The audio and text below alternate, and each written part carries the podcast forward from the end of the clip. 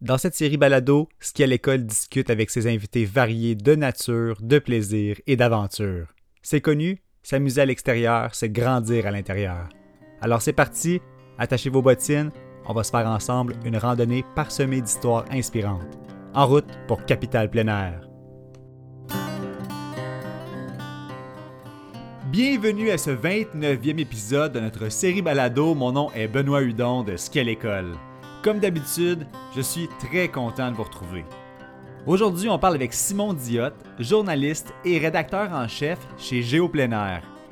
Est-ce que c'est naturel et facile pour lui d'écrire? Pas du tout, répond-il. Et avec raison, pensez-y, rendre le plein air hyper intéressant sur papier, ça doit être tout un défi. Mais Simon, lui, tire bien son épingle du jeu car il roule quand même sa bosse depuis 1999 et au fil des années, il est devenu lui-même coureur des bois, grand amateur de ski de fond. Il paraît même qu'il lui reste plus beaucoup de sentiers à explorer dans la province. De la Gaspésie jusqu'à sa douloureuse participation à la Gatineau-Lopette, Simon est généreux en histoire, c'est un gars qui fonce dans ses mandats, partage des histoires inspirantes et fait même appel à notre jugement en tant que lecteur et aujourd'hui dans le cadre du balado aussi, il lance ce très judicieux rappel ramassez vos sacs de crottes de chien. C'est pas parce que c'est un sac vert que c'est fait pour être garoché sur les côtés de sentier. On est prévenu. Merci Simon, judicieux conseil. Merci à vous d'être à l'écoute et longue vie au magazine de contenu de plein air québécois. Bonne écoute. Simon, un grand merci d'être là. Euh, avant toute chose, comment tu vas? Ça va bien. Ça va bien? oui. Euh, tu nous parles de Rosemont, tu me disais en ce moment. Oui, dans le, à Montréal, j'habite vraiment dans, dans, le cœur de Montréal, Rosemont. Euh, moi, j'adore la ville et j'adore la nature. C'est, euh, je suis aux deux. Tu es aux deux. ah, ben c'est bien ça. faut être, je pense qu'il faut être agile dans la vie, puis il faut pouvoir se déplacer d'une zone à l'autre. Puis justement, je te soupçonne d'être sur la route assez fréquemment, d'explorer la province assez souvent? Oui, ben par mon, mon travail, euh, j'ai beaucoup visité le Québec. Je me concentre beaucoup sur le Québec, donc euh, il n'y a, y a, pas beaucoup de sentiers que j'ai pas vus. Pas beaucoup de sentiers? Oh, très intéressant. J'en ai fait beaucoup. Euh, en ski de fond, un peu moins quand même, parce que c'est un petit peu plus difficile. la saison de ski de fond est très courte. Mais j'en ai quand même fait pas mal. Mais je me, me promène beaucoup au Québec. Euh, pas à chaque fin de semaine, euh, mais euh, beaucoup quand même. J'ai fait beaucoup de régions, plusieurs événements aussi. en Outaouais, j'ai fait le Gatineau-Lepette, le marathon canadien de ski à quelques reprises aussi. donc, c'est à la fois ma passion, mais c'est aussi mon travail. J'ai réussi à concilier les deux. Ouais, ouais, c'est un super combo, ça, c'est sûr. Um, je suis allé voir ta page Instagram. On va commencer avec ça. J'ai remarqué que tu avais mentionné dans ta bio, journaliste spécialisé dans le plein air euh, et coureur des bois. Fait que j'imagine que euh, c'est ce qui vient un peu résumer ce que tu mentionnais. Oui. Mais ben, c'est un peu quand même, bon, c'est dans mon compte Instagram, euh, je voulais l'axer, le compte Instagram, sur mes activités de plein air, mais je me considère quand même aussi un journaliste généraliste. J'écris dans d'autres domaines aussi. Euh, donc, euh, je fais pas 100% euh, de, du plein air. J'écris aussi en, lutte au changement climatique, un peu en sciences, même parfois dans des ah. domaines complètement loin du plein air de l'environnement. Mais c'est vrai que dans mon compte Instagram, c'est que je veux vraiment axer là-dessus. mais j'écris entre autres sur les voitures électriques, tout ce qui est de lutte au changement climatique. Euh, dans, plusieurs magazines aussi. Donc, je suis rédacteur en chef de Géoplanaire, mais j'écris aussi dans euh, l'actualité Châtelaine, euh, le magazine Curium, qui, qui, est le magazine scientifique des adolescents. Je ne sais pas si vous connaissez. C'est la version ado des débrouillards. J'écris même dans des magazines pour les personnes plus âgées, donc le magazine Virage. Donc, euh, fait que je, je, travaille beaucoup et je, je, me déplace aussi, mais pas constamment quand même. Euh, aussi, euh, coureur des bois, je, fais aussi de, la course en ville. J'aime bien courir sur le Mont-Royal, notamment dans des parcs. j'aime bien me, j'aime bien me promener en souliers et en vélo, dans le fond. Oui, oui, oui. Ben, on peut avoir beaucoup de belles choses là, quand on, se promène dans, sa ville. je, me demandais, est-ce que tu as un parcours scolaire en sciences pour euh, parler de, de, changement climatique ou quel est ton comment comment as cheminé vers toute cette diversité d'écriture? En fait, c'est vraiment souvent le hasard. Euh, dans le fond, euh, moi j'ai étudié en journaliste tout simplement. Mon, mon rêve c'était d'intégrer une salle des nouvelles. Et je me suis rendu compte, finalement, euh, j'ai travaillé euh, dans une salle de nouvelles à deux reprises. Et finalement, le, le beat quotidien, me, me, j'aimais pas tellement ça. Et mon rêve était beaucoup de voyager à travers le Québec dans la nature. J'aimais beaucoup les voyages au Québec. Et euh, par accident, finalement, je me suis rendu compte au bout de 10-15 ans que je faisais le, travail de, d'article plein air, que finalement, je faisais ce que je rêvais de faire à 16-17 ans. Euh, je me souviens qu'à l'époque, j'adorais le magazine de l'actualité, puis il y avait beaucoup d'articles euh, de Alain euh, Luc Chartrand, pardon, qui faisait des articles territoires qu'on appelait. Ah. Donc je me donc il allait se promener sur une route puis il parlait d'une route méconnue, par exemple la Trans-Taïga qui est une route dans le Grand Nord du Québec. C'est le genre de reportage qui me fascinait, qui avait moins un angle plein air à l'époque. Moi, c'est un peu par le plein air que, ce, que j'ai commencé à vouloir que j'ai eu l'opportunité de, découvrir le Québec dans, tous ses raccoins. Mais ce qui est un peu drôle, c'est que je n'étais pas vraiment un adepte de plein air avant de ah! devenir journaliste en plein air. C'est un peu, c'est que j'étais intéressé par le plein air, mais je savais pas mmh trop comment m'y prendre. C'est souvent ça d'ailleurs. Je pense que des projets comme ski à l'école, c'est ça que ça fait. C'est que des fois, on, euh, moi, j'ai été intéressé à me promener en nature, mais je venais, je ne viens pas d'un milieu où on faisait vraiment du plein air. On n'était pas vraiment intéressé à ça. Et ah. au départ, euh, j'ai commencé, je me souviens que dans mes premières randos, euh, je l'avais faite dans le parc national du Mont-Mégantic en sandales, parce que je voyais pas vraiment. Ben, c'était des sandales quand même là, assez fermées. C'était quand même des bonnes sandales. des sandales Keen, il y en a toujours. C'est ah, ben quand même popé. Oui. Exactement. Là, tu sais, c'était pas le c'était pas une gougoune. mais aujourd'hui, je ferais pas ça. Euh, je me souviens que notre première expérience de camping, euh, moi et ma copine, on était vraiment tellement mal équipés, on n'avait aucune expérience. Et euh, ça, j'avais 22, 23 ans. Mais j'étais intéressé à, découvrir ça, donc progressivement. Et j'ai réalisé, mon année, que je pouvais vendre des reportages plein air. Donc, j'ai commencé à en faire plus parce que je pouvais concilier ma découverte du plein air avec des reportages. Donc, c'est un peu, au fil, au fil du temps, ben, j'ai toujours, le plein air a toujours été associé beaucoup au travail. Moi. Donc, euh, à faire des reportages, aller découvrir des sentiers, mais tout en faisant des rencontres, des directeurs de, de parcs, des gens qui travaillent en conservation. Et euh, puis, euh, peu à peu, ça m'a amené aussi à faire des articles de protection de l'environnement. Et maintenant, un peu scientifique, c'est vraiment par mes intérêts, dans le fond, parce que je suis très préoccupé, très préoccupé par euh, les réchauffements climatiques et d'où donc je veux un peu faire ma part, la faire connaître, les enjeux de, de, de, sensibiliser les gens à, prendre moins leur voiture, par exemple, euh, de transport actif. Bon, ben, c'est un petit peu par mon travail, ben, je veux contribuer aussi à des changements de mentalité. Ben oui, c'est une euh, super mission. Puis ça répond à plusieurs de mes questions en plus que j'avais, parce que je me demandais comment ça a commencé tout ça.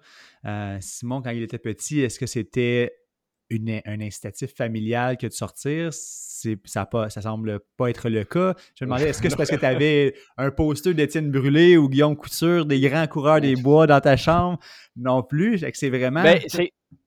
Ben, c'est quand même vrai qu'il y a eu, euh, il y a eu une, euh, il y a quand même eu une petite, euh, une des, des, étincelles étaient allumées, c'est qu'on faisait pas vraiment de plein air, sauf pendant deux, trois ans, peut-être, peut-être même quatre, cinq ans, mes parents ont loué un, loué un chalet dans le temps des fêtes, euh, dans la région des Laurentides, surtout Val-David de ce secteur-là. Oui. Avec d'autres amis. Et pendant deux, trois jours, on faisait du ski de fond. Hmm. Euh, on arrivait, on faisait du ski de fond. Euh, surtout, mes parents en faisaient pas, donc c'était plus, on était plus supervisé par le père d'un ami. donc, lui, il emmenait tous les enfants, mes frères, ses enfants en ski de fond. Et, et après le reste de l'année, une fois que ces trois, quatre jours-là dans un chalet dans Laurentide étaient finis, on ne faisait pas du ski de fond de, de, de hmm. l'année. c'était fini, c'était juste cette période-là. Mais euh, j'ai toujours gardé une image euh, du ski de fond que c'était comme oh! euh, un beau moment de jeunesse. Ah, c'est bien. Mais je, pense que c'est valide pour plusieurs personnes, ça. Peut-être qu'il y en a qui nous écoutent qui vont se reconnaître. C'est quand on est jeune, on a une belle expérience, pas vrai nécessairement que demain on va être au centre communautaire de notre quartier pour en refaire, mais si le souvenir est bien gardé avec nous, puis c'est une expérience positive, on a des chances d'y revenir. Ce qui est drôle, c'est que je, me souviens que j'étais pas très bon en ski de fond. Et euh, je me souviens qu'on faisait une piste mythique euh, dans les Laurentides qui est la Gillespie. Euh, et elle était très difficile parce que nous, on, ben moi, j'étais quand même plus jeune, mes frères étaient plus vieux, donc eux autres, c'était des ados, ouais, on va aller dans la piste la plus difficile. Et je tombais tout le temps. Donc, j'avais une, relation quand même, tu sais, j'avais comme aimé ça, de me promener en nature, mais je me souviens que j'avais trouvé euh, le sport quand même très difficile. Euh, puis on avait, on savait même pas farter à l'époque. Là, c'était, on partait, je pense qu'on prenait le ski puis on allait avec les, les bottes de cuir. C'était, c'était toujours à chaque année. On avait plein de stocks qui étaient donnés. Je sais même pas d'où où ça apparaissait chez mes parents. Parce que je me souviens pas d'être allé acheter des skis de fond avec mes parents. Donc ça venait de la famille probablement, de mes cousins plus vieux. On ramassait ça. Donc on était des équipes. C'est ça. Donc on partait. Et euh, c'était un peu là que l'étincelle, euh, de, la passion est née, mais euh, dans le fond, elle était plus assouvie 10-15 ans plus tard. ah, c'est bien ça. Puis maintenant, tu as quand même une bonne marge de recul par rapport à ces expériences-là. Ton temps personnel en nature, est-ce que tu en tires des bénéfices? Est-ce que tu as remarqué que ça ça a apporté un petit quelque chose en, Simon depuis que tu pratiques du plein air de façon assidue? Euh, ben oui, oui, c'est sûr, parce que bon, c'est le fun de, connecter euh, avec la nature. C'est le sport aussi qui fait vraiment du bien.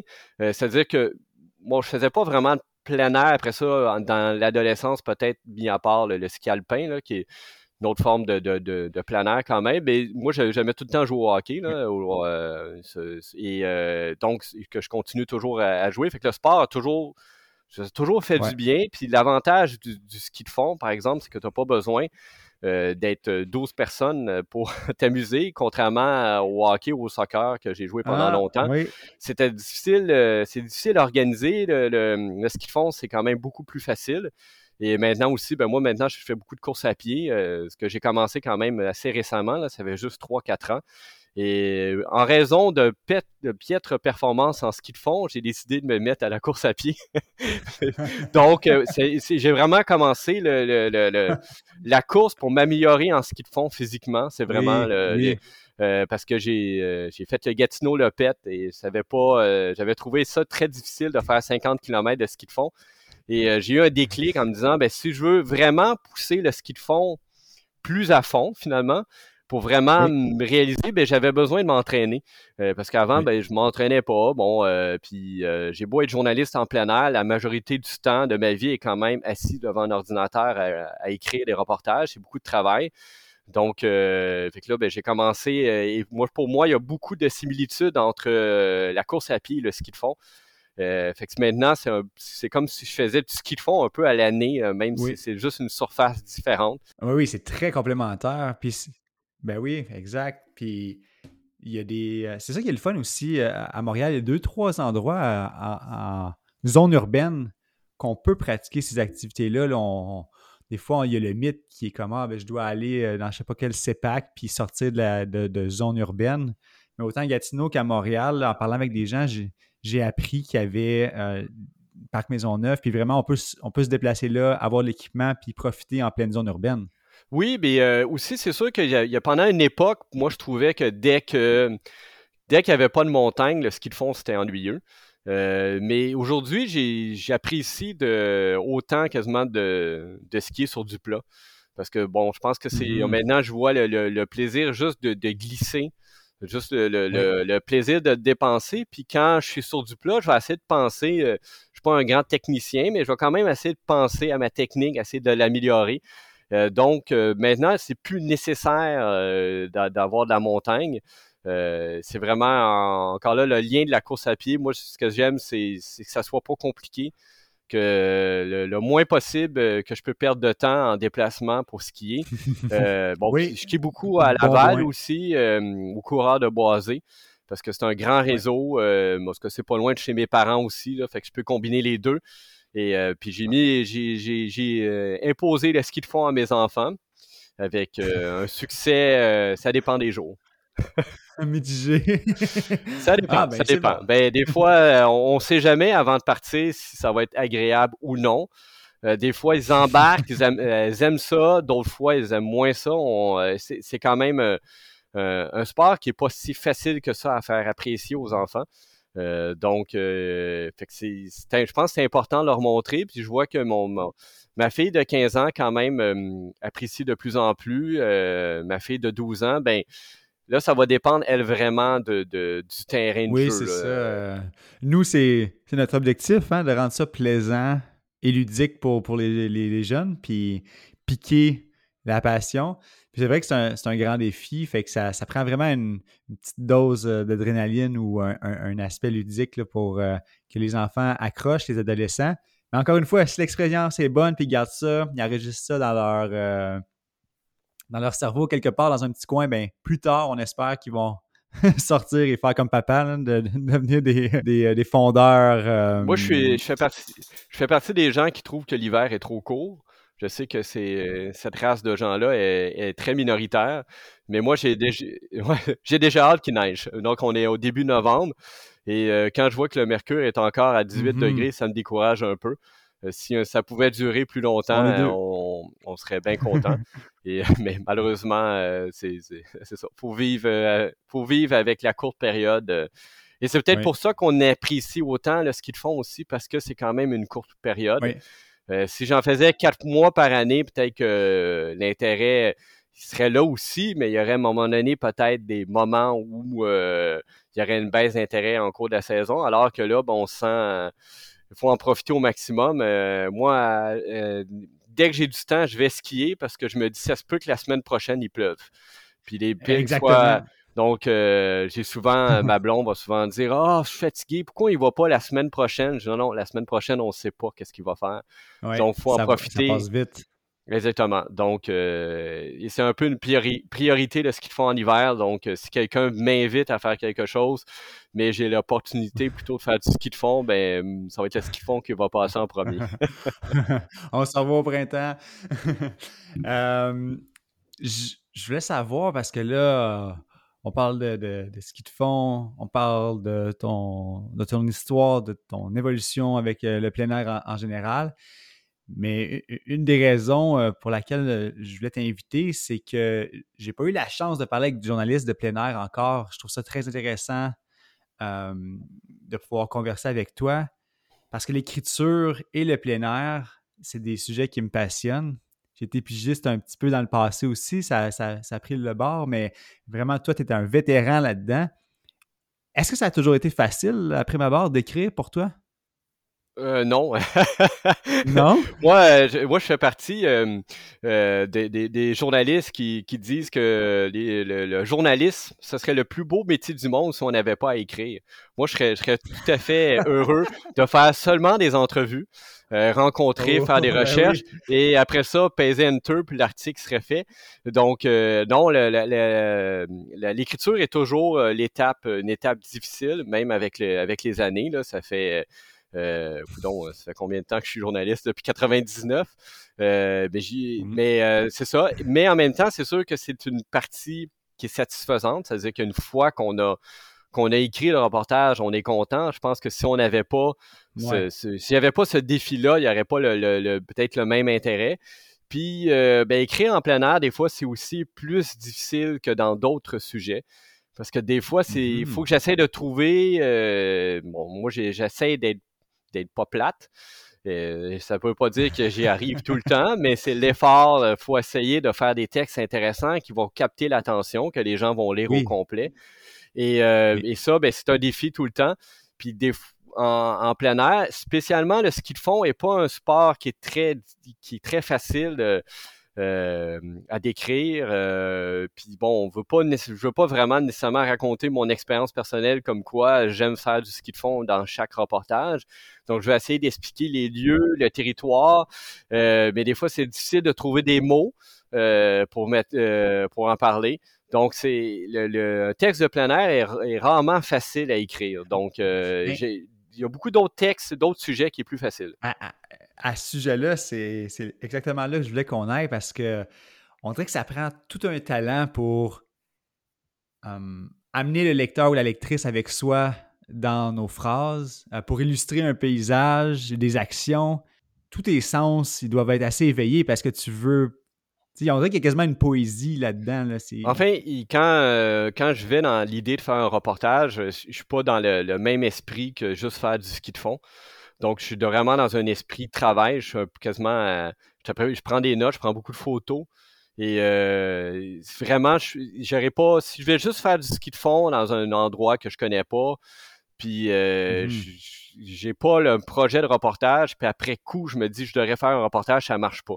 Faut vraiment que j'arrive là avec une mentalité de je suis là pour euh, vraiment là, je prends des notes, j'essaie de. Généralement, ça va être. Il y aura toujours des entrevues aussi avec euh, les gestionnaires de la mmh. place qui vont me faire ah. réaliser des trucs que j'aurais peut-être pas réalisé. Là. Pourquoi, pourquoi tel sentier comme ça, euh, la nature là-bas? Donc, je vais vraiment avec euh, un angle journalistique. Et mmh souvent, mais je vais être souvent seul d'ailleurs dans euh, quand je fais des reportages, parce que bon, souvent c'est mon mmh. travail, donc je vais être souvent en, semaine. Euh, donc, euh, femmes et enfants travaillent ou vont à l'école pendant ce temps-là. Mais de toute façon, c'est pas toujours agréable d'être avec moi quand je suis en mode travail, parce que j'ai d'autres idées, j'ai je, je, veux faire des mmh. sentiers, je vais le faire parce que c'est important que je dois le faire et non parce que nécessairement j'ai le goût de le faire. Ben, C'est-à-dire que souvent j'ai le goût de le faire pareil, mais si je si j'étais avec d'autres personnes, ben, je vais leur dire, ben, faut que je fasse cette piste-là. Ils vont dire, mais pourquoi? Parce que c'est bon pour mon reportage. Oui, mais moi, je suis fatigué.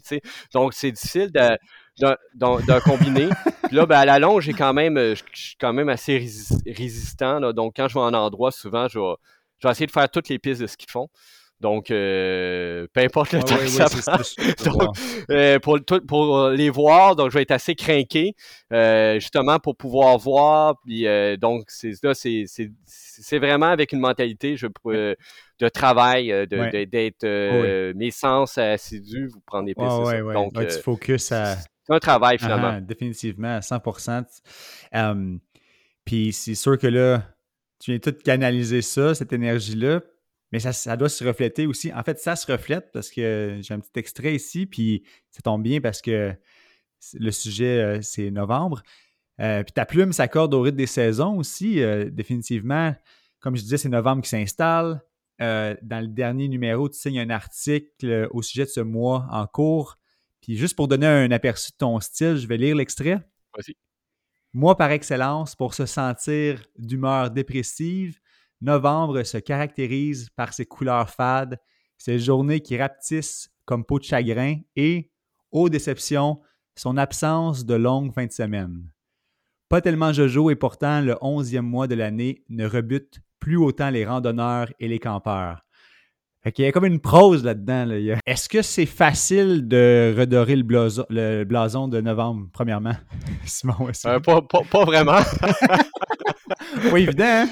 non, exactement. Euh, mais justement, moi, c'est un donc c'est un travail journalistique. Donc, euh, pour vraiment avoir un aperçu de, de, c'est quoi l'âme des lieux, l'esprit des lieux. Puis novembre, ben, c'est un peu la même chose. Je voulais vivre une expérience en novembre, ce que j'ai fait. Euh, puis j'étais pas si intéressé que ça au départ, euh, même d'y aller.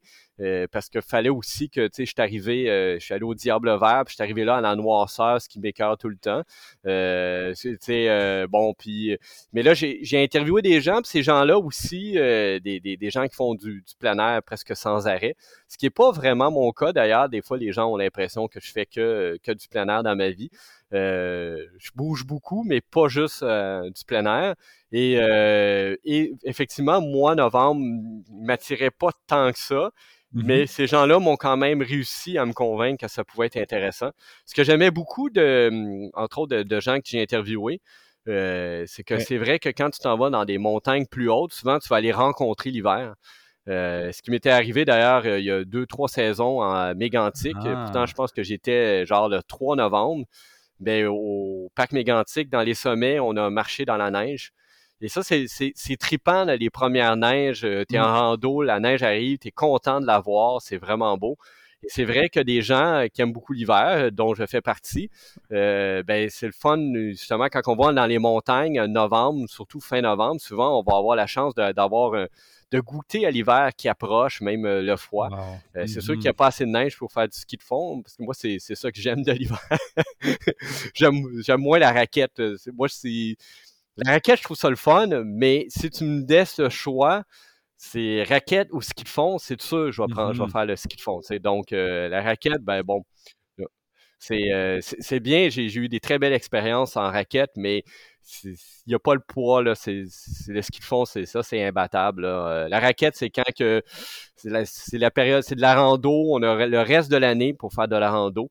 Le ski de fond, on a une courte période, donc autant en profiter. Donc, euh, mais novembre, c'est, c'est, aussi des fois le faible achalandage en semaine qui est intéressant.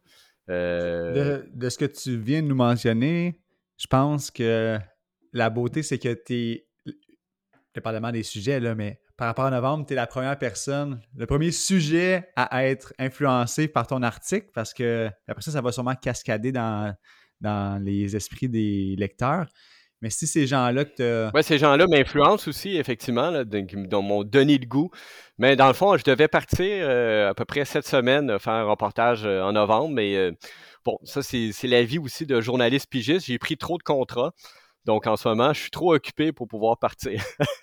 Donc, ça, ça m'arrive des fois parce que c'est difficile de partir aussi euh, euh, quand, parce que dans le fond, euh, je travaille à, j'écris des textes quasiment à, temps plein.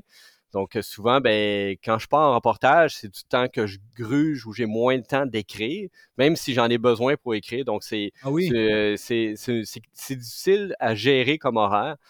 Ça, c'est mon principal défi de mon travail. C'est pas de, de trouver des sujets. Je dirais que c'est même pas d'écrire, c'est de gérer l'horaire. Donc, euh, quand on part euh, quelques jours, ou l'année passée, je suis allé faire le tour de la Gaspésie en hiver. Ben, je suis parti neuf jours. c'est neuf jours euh, où là, d'autres articles dans ce temps-là avancent pas, d'autres projets avancent pas. Moi, je suis dans la neige là-bas, c'est peut-être le fun, mais le bureau, lui, il est comme pas fermé. Donc, mmh. c'est ça. C'est un dilemme. Oui, exactement. Ah, OK. Le, un peu plus tôt, tu me disais que le 3 novembre, tu avais été en sortie, en expédition. Est-ce que c'était hier? Non, non, je devais y aller en expédition. Ah, ok, ok. C'est ça, je devais, je devais aller en, expédition, euh, faire le, le sentier national euh, dans les Laurentides, mais finalement, euh, à cause de, trop de travail, mais aussi une, petite grippe aussi récente, euh, j'ai pas pu partir. Donc, euh. Est-ce que tous tes frais et tout ça, c'est, couvert par le magazine ou c'est les gens qui t'invitent? Comment ça marche? Euh, ben, c'est ça. Donc, bon, les magazines, vous savez, peut-être aujourd'hui, on n'est pas tellement riche. donc, des magazines, bon, c'est, ça n'a plus l'importance que ça avait avant.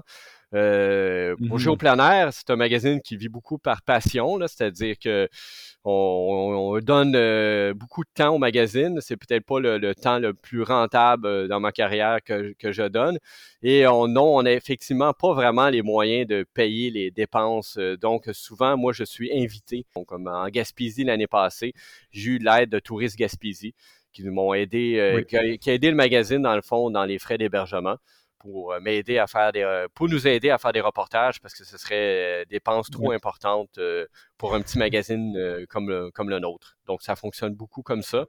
mais il y a beaucoup de reportages, par contre, qui sont faits euh, ben, on m'accueille là-bas, mais bon, il y a pas nécessairement, je ne suis pas nécessairement invité. Là, je m'en vais rencontrer, puis je retourne chez nous le soir. Il y a beaucoup d'allers-retours aussi. Il y a quand même beaucoup de choses à faire dans les alentours de Montréal. Euh, on est près de, évidemment de la Naudière, les Laurentides, des cantons de l'Est, euh, même pas si loin que ça de l'Outaouais.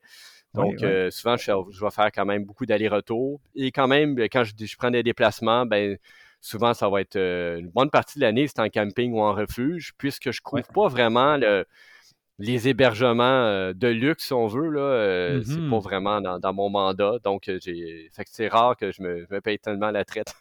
je, suis toujours en mode plein air. Ah, c'est bien ça. Ben, l'attente, ça peut être une traite, c'est sûr. Euh, oui, c'est ça, oui, oui.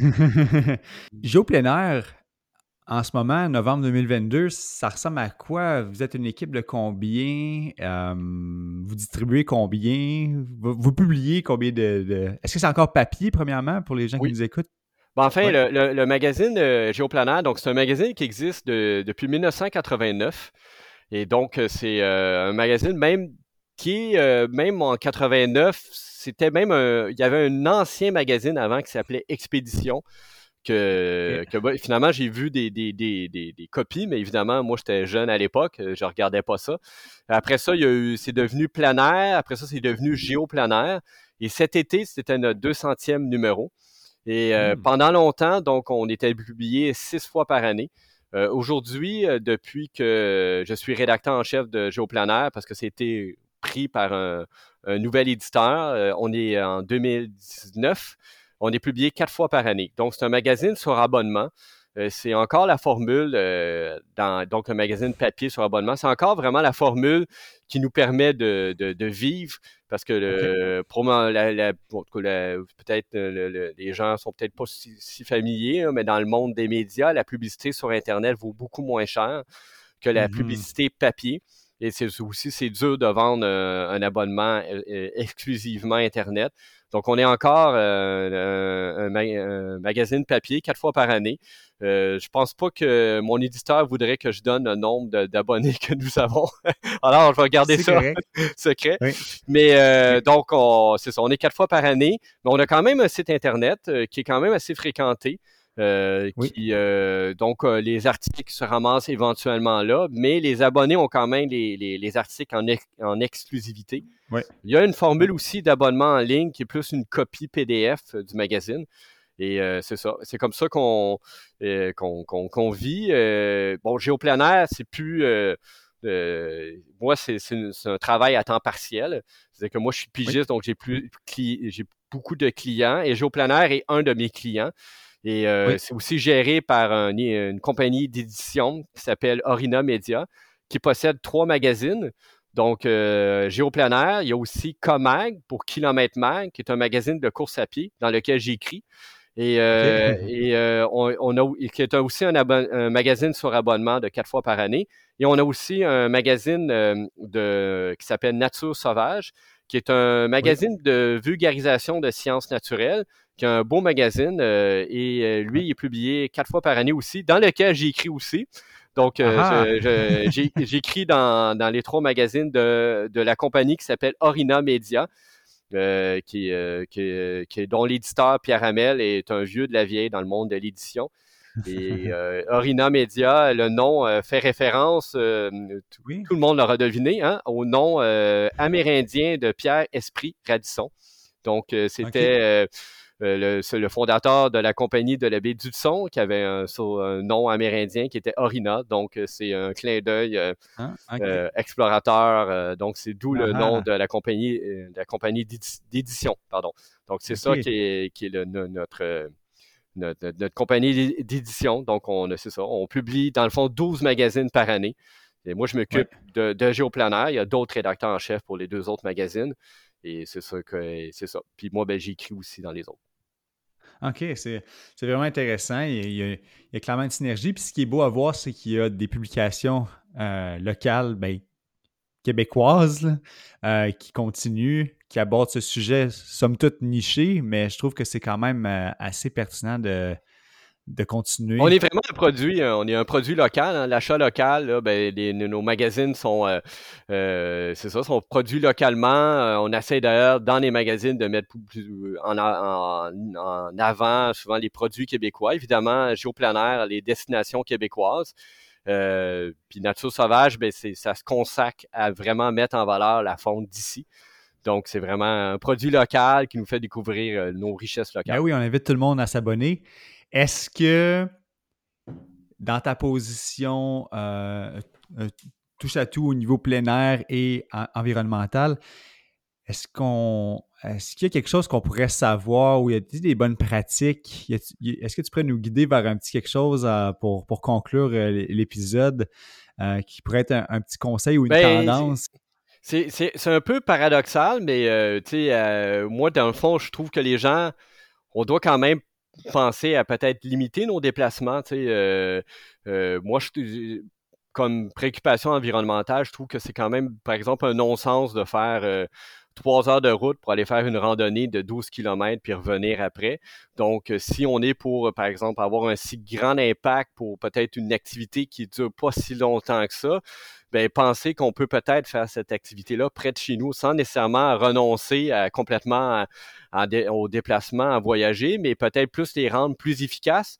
Parce que de toute façon aussi, parce que j'en entends des histoires des gens, j'en connais des gens qui m'ont dit, bon, je suis allé, euh, allé randonner au Mont Gosford de Montréal, un aller-retour, c'est vraiment, euh, c'est six heures de route qu'un aller-retour dans une journée, c'est un grand impact. Puis aussi, la, position immobile dans la voiture, c'est vraiment euh, dangereux pour quand on recommence à, faire du sport, les blessures, on est, on est immobile trop longtemps. Donc, euh, moi, j'encourage beaucoup les, les, les, gens. Je pense que aussi, c'est ça le planeur, c'est des fois apprécier la nature pas loin de chez nous aussi. Et des fois, quand on ouvre les yeux, euh, il y a beaucoup de choses qu'on peut faire pas trop loin sans faire des heures de voiture. moi, je fais découvrir à mes amis, entre autres, euh, Montréal, c'est une île, on est mm-hmm. entouré d'eau, on fait partie de l'archipel Hochalaga. Euh, ben, il y a de l'eau en masse, puis il y a des endroits où on peut mettre nos embarcations à l'eau. Euh, moi, j'ai un canot, mais il y a des endroits aussi, même sur l'île de Montréal, ou à Laval aussi, où ça arrive sud, on peut louer des embarcations. Et on n'a pas besoin nécessairement de, faire une heure de, voiture pour se rendre sur un lac des Laurentides, d'ailleurs qui va être un petit lac des fois pour faire du canot. On peut mettre le canot des fois pas tellement loin de chez nous. Et euh, d'ailleurs, c'est euh, il y a de la, la biodiversité incroyable dans les îles sauvages, entre autres dans l'est de l'île de Montréal. C'est super intéressant. Mm-hmm. Je connais encore moins l'ouest que j'ai moins exploré en canot. Euh, il y a des sorties super agréables à faire. puis encore là, ben aussi en, ce qu'ils font des fois pas trop loin. ben c'est ça. C'est un peu une pratique qu'on peut adopter aussi. Euh, c'est sûr que euh, si, on peut virer voiture électrique, c'est déjà un, euh, impact intéressant. Moi, je ne l'ai pas encore fait pour une question de coût, mais ça s'en vient. J'attends que. Il paraît qu'il faut garder sa voiture aussi longtemps. donc, moi, c'est ça. C'est des, petits trucs comme ça. Aussi, l'équipement, c'est pas plus qu'il pas parce qu'il n'était pas à la dernière mode qu'il n'est plus bon. des fois, c'est de tenter de l'utiliser plus longtemps. Euh, surtout dans les vêtements, souvent les, ce qu'ils font, les gens les gardent longtemps, notamment. Les vêtements, on a tendance à changer des fois pour rien, littéralement. Euh, se poser la question qu'est-ce qui euh, qu'est-ce qu'on a vraiment en as-tu vraiment besoin? Ne serait-ce qu'aussi des coûts hein, ça, va vite. Même si moi je suis très équipé je suis toujours surpris que je dois encore acheter de l'équipement régulièrement. Je sais pas trop des fois parce qu'il y a toujours une autre activité que je suis amené à découvrir aussi puis qui me manque quelque chose. Donc réduire à la source, c'est important aussi euh, au niveau de. On a beaucoup de pression des compagnies d'équipement de nous changer tout le temps. Euh, est-ce que c'est vraiment utile? Est-ce que est-ce que le mm-hmm. manteau de l'année passée fait probablement. Euh, en achetant un manteau, mm-hmm. essayez de penser à un manteau qui va durer longtemps aussi. C'est un manteau, ce qu'ils font, c'est un manteau léger, notamment. ben, peut-être prendre un style qui va moins se démoder aussi. Euh, bon, puis euh, c'est des, trucs euh, que j'essaie de diffuser souvent dans Géoplanaire notamment. Oui, oui. Durabilité dans l'équipement, vêtements et proximité pour nos déplacements. Mm-hmm. Je pense que ça, c'est accessible à tout le monde qui veut s'amuser, ça. Ça prend un peu de curiosité pour voir qu'est-ce qui se fait à sa cour, puis le tour est joué. Oui, mais du covoiturage aussi, hein, des fois, partir en ski de fond, ben pour euh, une personne en voiture. Souvent, ben, justement, c'est un sport agréable à pratiquer avec des amis. Euh, donc, euh, on peut partir à plusieurs dans, dans, la voiture aussi, ce qui est, ce qui est aussi intéressant. Donc, pour échanger aussi, surtout dans le transport, des fois, ça peut être long. donc, c'est ça. Ça, c'est des, des, petits trucs aussi. évidemment, c'est un message que, que je peux faire aux propriétaires de, de, chiens aussi, c'est de ramasser les, les cacas. Et ça, c'est un problème en ce moment que j'entends beaucoup. Euh, donc, oui. exactement. Ce que beaucoup de gens, euh, d'ailleurs, je suis propriétaire d'un chien maintenant, beaucoup de gens croient que les sacs à caca sont biodégradables euh, ou compostables, ce qui est vraiment, j'ai fait de mes recherches, c'est très rarement le cas.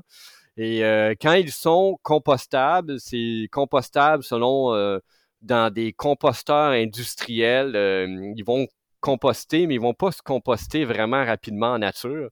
Et euh, beaucoup de, exactement. Et beaucoup de gestionnaires me disent que des gens, ben, ils ramassent puis ils pitchent le sac dans la nature en se disant ben ça va se décomposer.